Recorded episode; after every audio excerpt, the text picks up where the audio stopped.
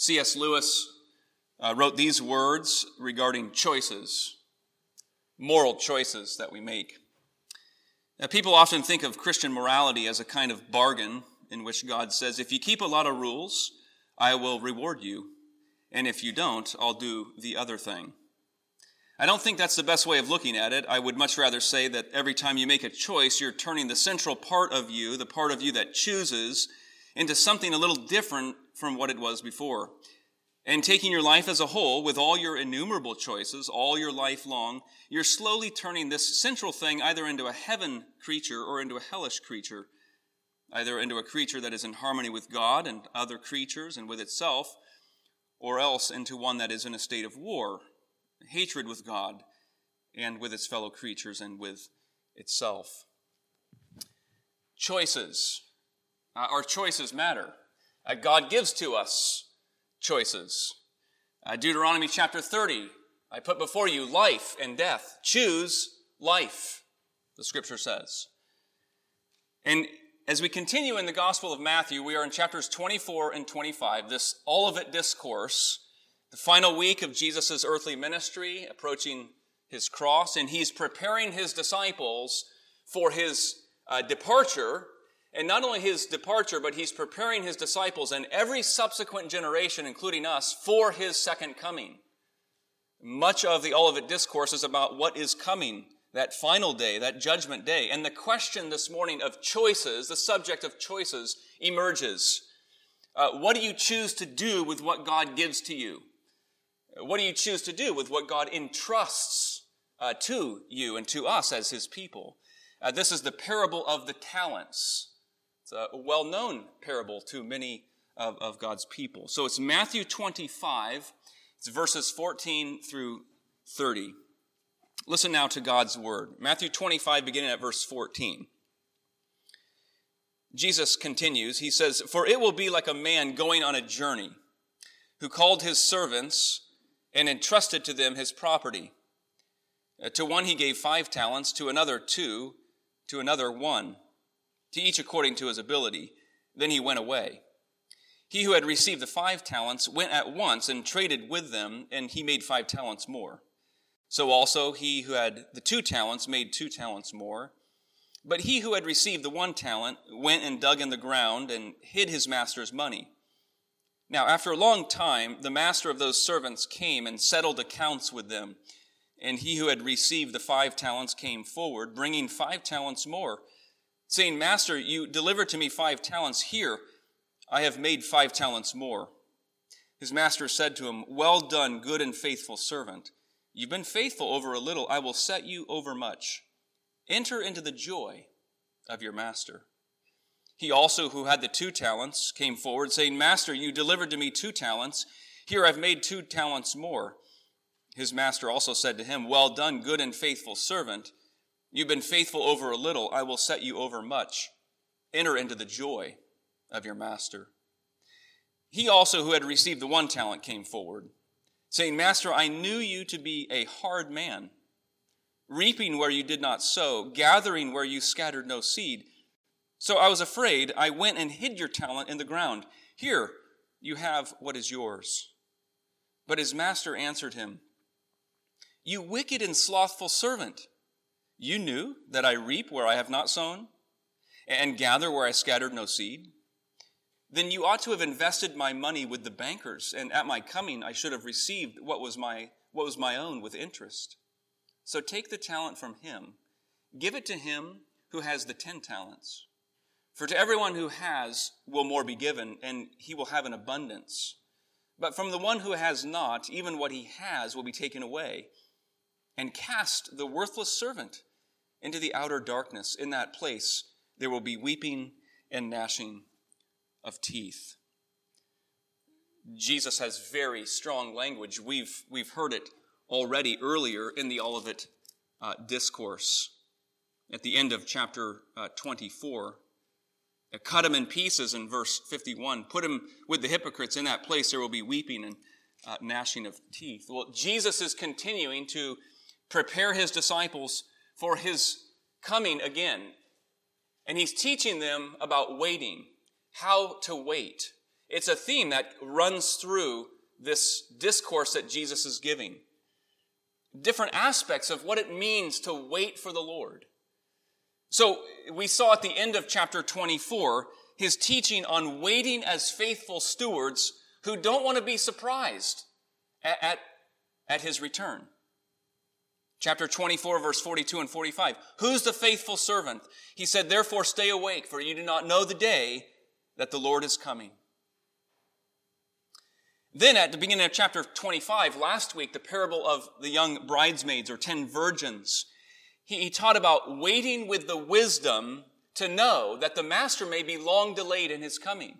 Remember the five wise young bridesmaids. They took the extra oil, prepared for the long wait.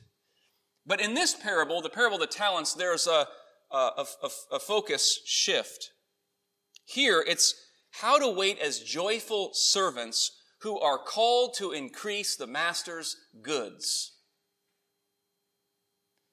How to engage and invest and even risk for the master's kingdom. So it turns out in this parable that waiting is not passive at all. Waiting here is all about activity, productivity. There's work to be done in this parable. Goods to oversee, assets to steward, even risks to be taken. So it begins in verse 14 where Jesus says, It will be like a man going on a journey who called his servants and entrusted to them his property. Now, what's the it here in verse 14? It is the kingdom. If you go back to the first verse of 25, the parable of the ten virgins, he said, The kingdom of heaven will be like ten virgins. And now he's continuing. He says, uh, It will be like, the kingdom will be like a man going on a journey another kingdom parable. And that language of a man going on a journey is the idea of an interim period of time. It's language of an interim. Uh, one author said, This man, this traveler, comes first to call servants to service, and then he'll come a second to check on the quality of their service. The first coming is a recruiting, the second is an accounting. And that's what we see in the story.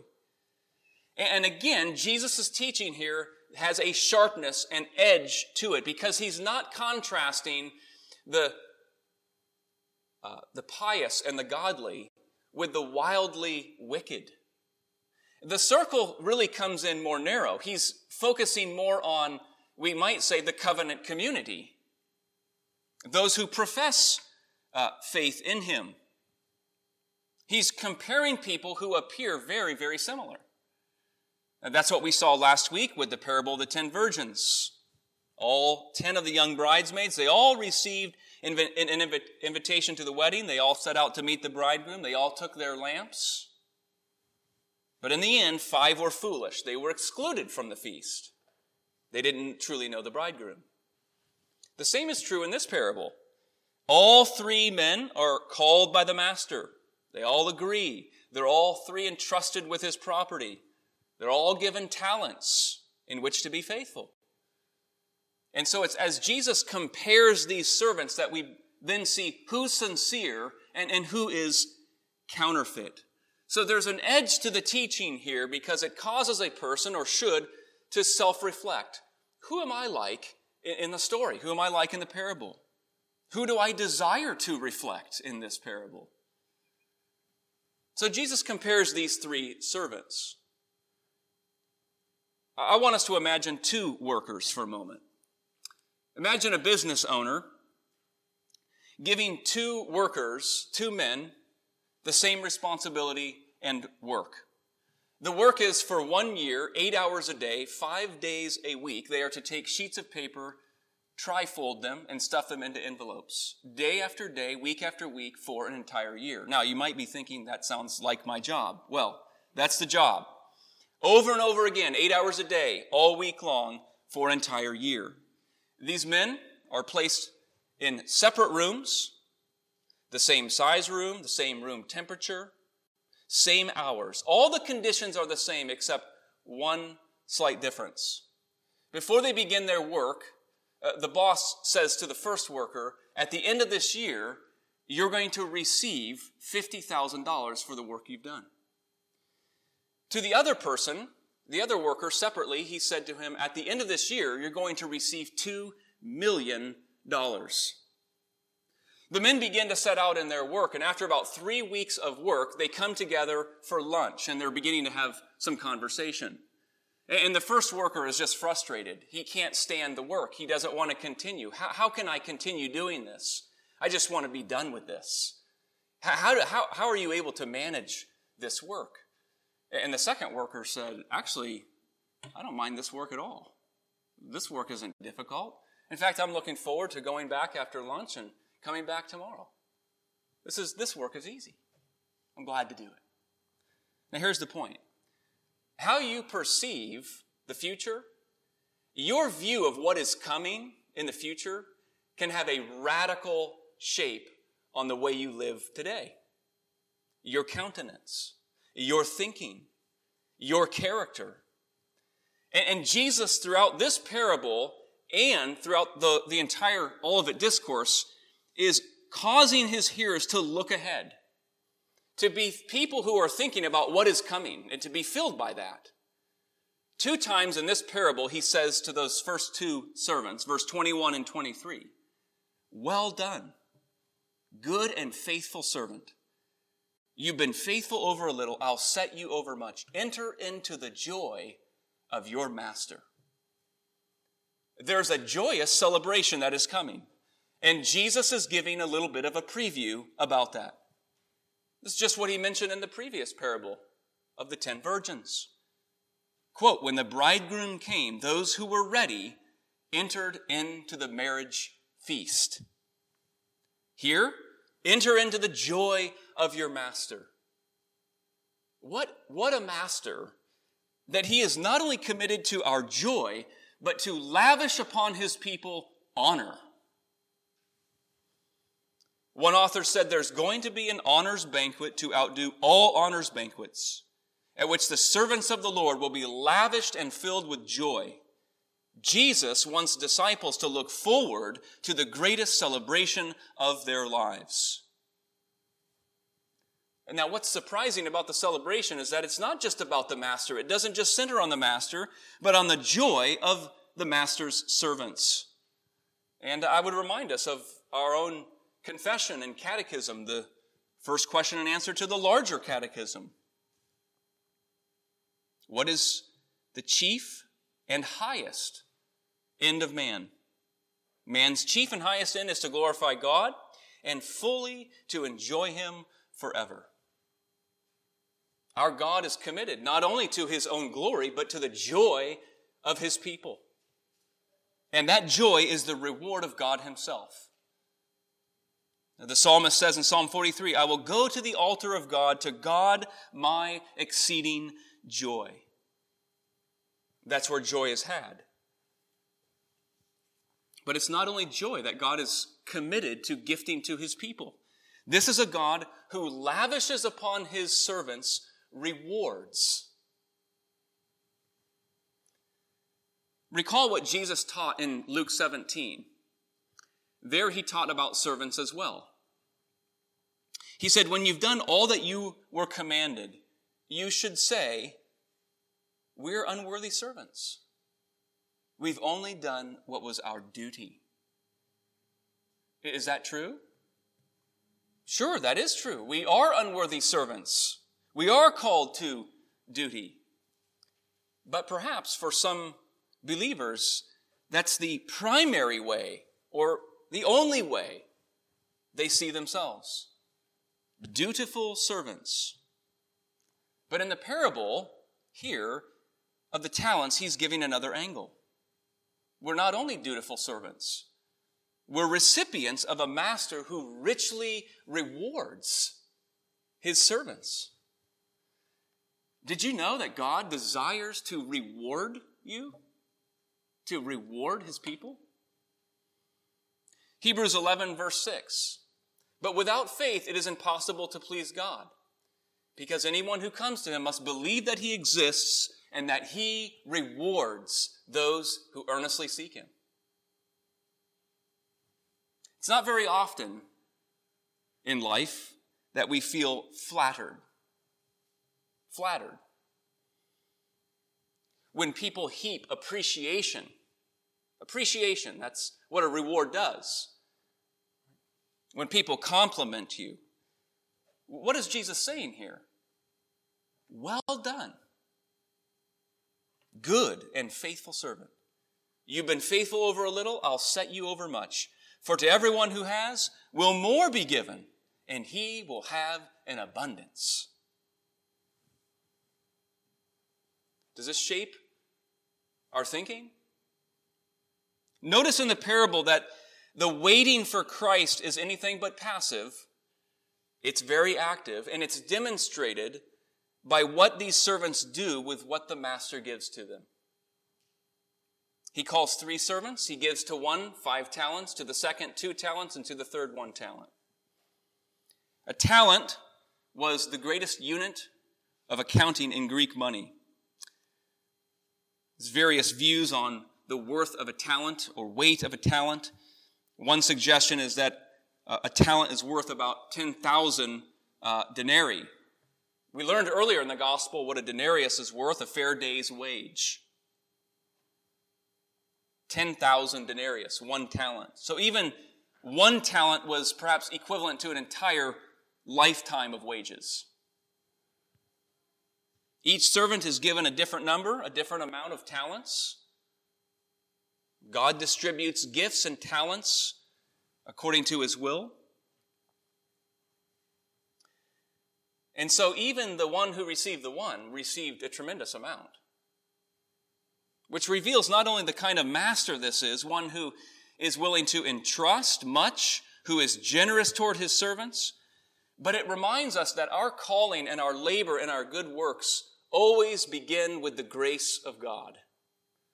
It is His grace granted to us, His gift to us, by, then we then, by which we then work out that salvation and carry out those good works. It begins with a master who give gifts to his people, grants grace. Uh, John Ryle says, anything whereby we may glorify God is a talent. So the gifts you have, the influence you have, the knowledge you've been given, your time, your money, your reason, your relationships, your Bible, they're all talents from God. Perhaps the most dramatic word in this parable comes in verse 16.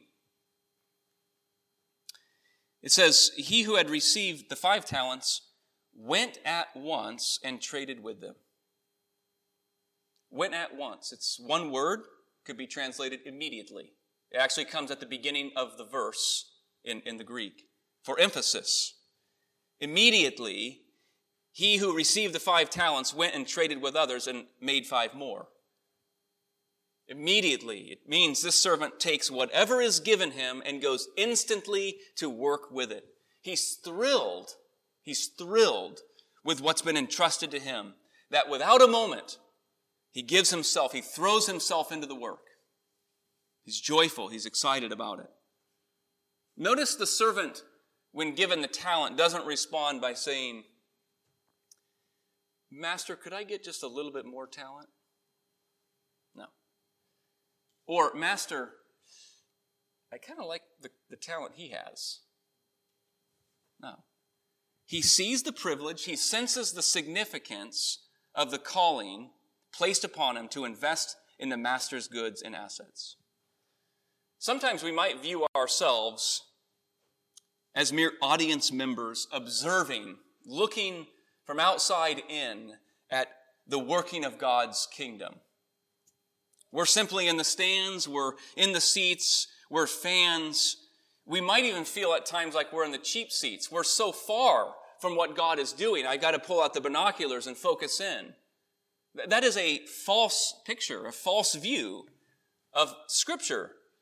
The real picture is that all of the children of God, all the servants of God, have been given talent.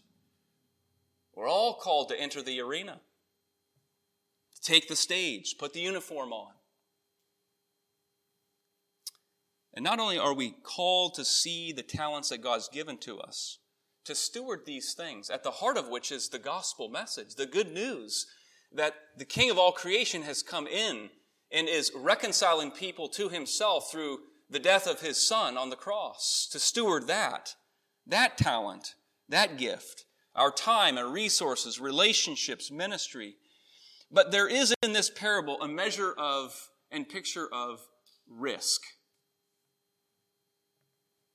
What is one willing to do? What are you willing to do with the talent that God has given to you? Throughout this gospel in Matthew, Jesus has been teaching his disciples that following him is by nature a calling of risk. Chapter 4 Come follow me, I'll make you fishers of men. Blessed are you when others revile you and persecute you on my account for so they persecuted the prophets. Chapter 5. Behold, I'm sending you out as sheep in the midst of wolves. Beware of men, they'll deliver you over to the courts and flog you. Don't think that I've come to bring peace to the earth. I've not come to bring peace, but a sword. To set a man against his father, a daughter against her mother. A person's enemies will be those of his own household. That the gospel will even divide families. Whoever finds his life will lose it, but whoever loses his life for my sake will find it. Chapter 10. The first two servants in verse 16 and 17 go, they immediately begin investing, trading, risking uh, for the kingdom's purpose. But what about the third servant in verse 18? What does he do? Uh, he goes, he digs a hole in the ground, and he buries the talent. Well, it wasn't unusual uh, in our Lord's day uh, to bury valuables. There was no local bank to safeguard valuables. People would bury them in the ground to protect them, to preserve them. And we might think, well, things could have been worse. He could have squandered the talent away. It doesn't seem glaringly that bad. But his action reveals his true heart his true attitude toward the gift and toward the giver. Our talents aren't meant to be idle or buried, they're to be productive. And when the master comes to settle accounts, we learn about this servant's heart. I think what's deeply important for us is that we're going to use our talents according to our view of the master. Verse 24. He also, who had received the one talent, came forward, saying, Master, I knew you to be a hard man, reaping where you did not sow, gathering where you scattered no seed. So I was afraid, and I went and hid your talent in the ground. Here, you have what is yours. How does this servant view uh, his master? I knew you to be a hard man. This servant actually doesn't know his master at all, does he? I knew you to be a hard man. He doesn't know him. He sees him as harsh, cruel, close handed, close fisted, unfeeling toward him. This has led the servant not to freely give himself, to invest himself, to close up uh, to shrink back, to sit on the talent. He's fearful. But there's something else this may mean that some suggest this word hard. I knew you to be a hard man. It can also mean strong, capable. Perhaps that's also meant here in the meaning. He actually may be seeking to flatter his master. That is, I knew you were capable, as he says, you're even able to harvest where you didn't sow.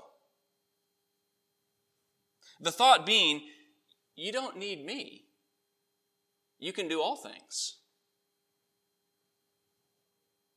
Frederick Bruner says, a Lord, commenting on perhaps the servant's thinking, a Lord who can do anything he wants, independently of human work, moral agency, or spiritual zeal, is a Lord who fundamentally does not need human beings. So the servant buried his talent, thinking little of it and his calling. Well, it's true. God doesn't need us. He doesn't need us. He doesn't depend on us in that way. But he has graciously invited us into his kingdom to put to use the talents that he has given to us. And I think we should do this in light of the one true servant who in eternity past, the Lord Jesus Christ with his heavenly Father, our Father, in that covenant of redemption, in that agreement, knew the talent, the calling that God had upon him, who would come and enter in into a state of humiliation, into suffering. That was Christ's talent. That was Christ's calling. And here he came, walking amongst man, taking on the form of man, walking the road of suffering, investing in the kingdom of God for our redemption, for the benefit of the people of God, that we might know life and hope. So as we think about our own talents that God has given to us, we should think about them and use them in light of the true servant of God who took upon himself the investment of the talent God had for him uh, for our salvation and redemption. Let's pray together. Oh Lord, how we thank you for the pouring out of your gifts and talents for your people, uh, for the Holy Spirit who indwells us and strengthens us to put to use those things for the benefit of your kingdom, for the strength and building up of your church. Uh, we pray, O oh Lord, that even in this time we would not shrink back, but Lord, that we would with confidence trust in you. That you, Lord, you would make clear to us those talents granted to us Lord, we are members of one body. We pray, Lord, that we would know our place and, and calling. And uh, Lord, that we would serve you with joy, uh, anticipating that great final banquet and celebration that is ours, that we would hear, Well done, good and faithful servant. And Lord, that we would do this fueled by your sufficient mercy in Jesus Christ. And we pray all this through Christ our Lord. Amen.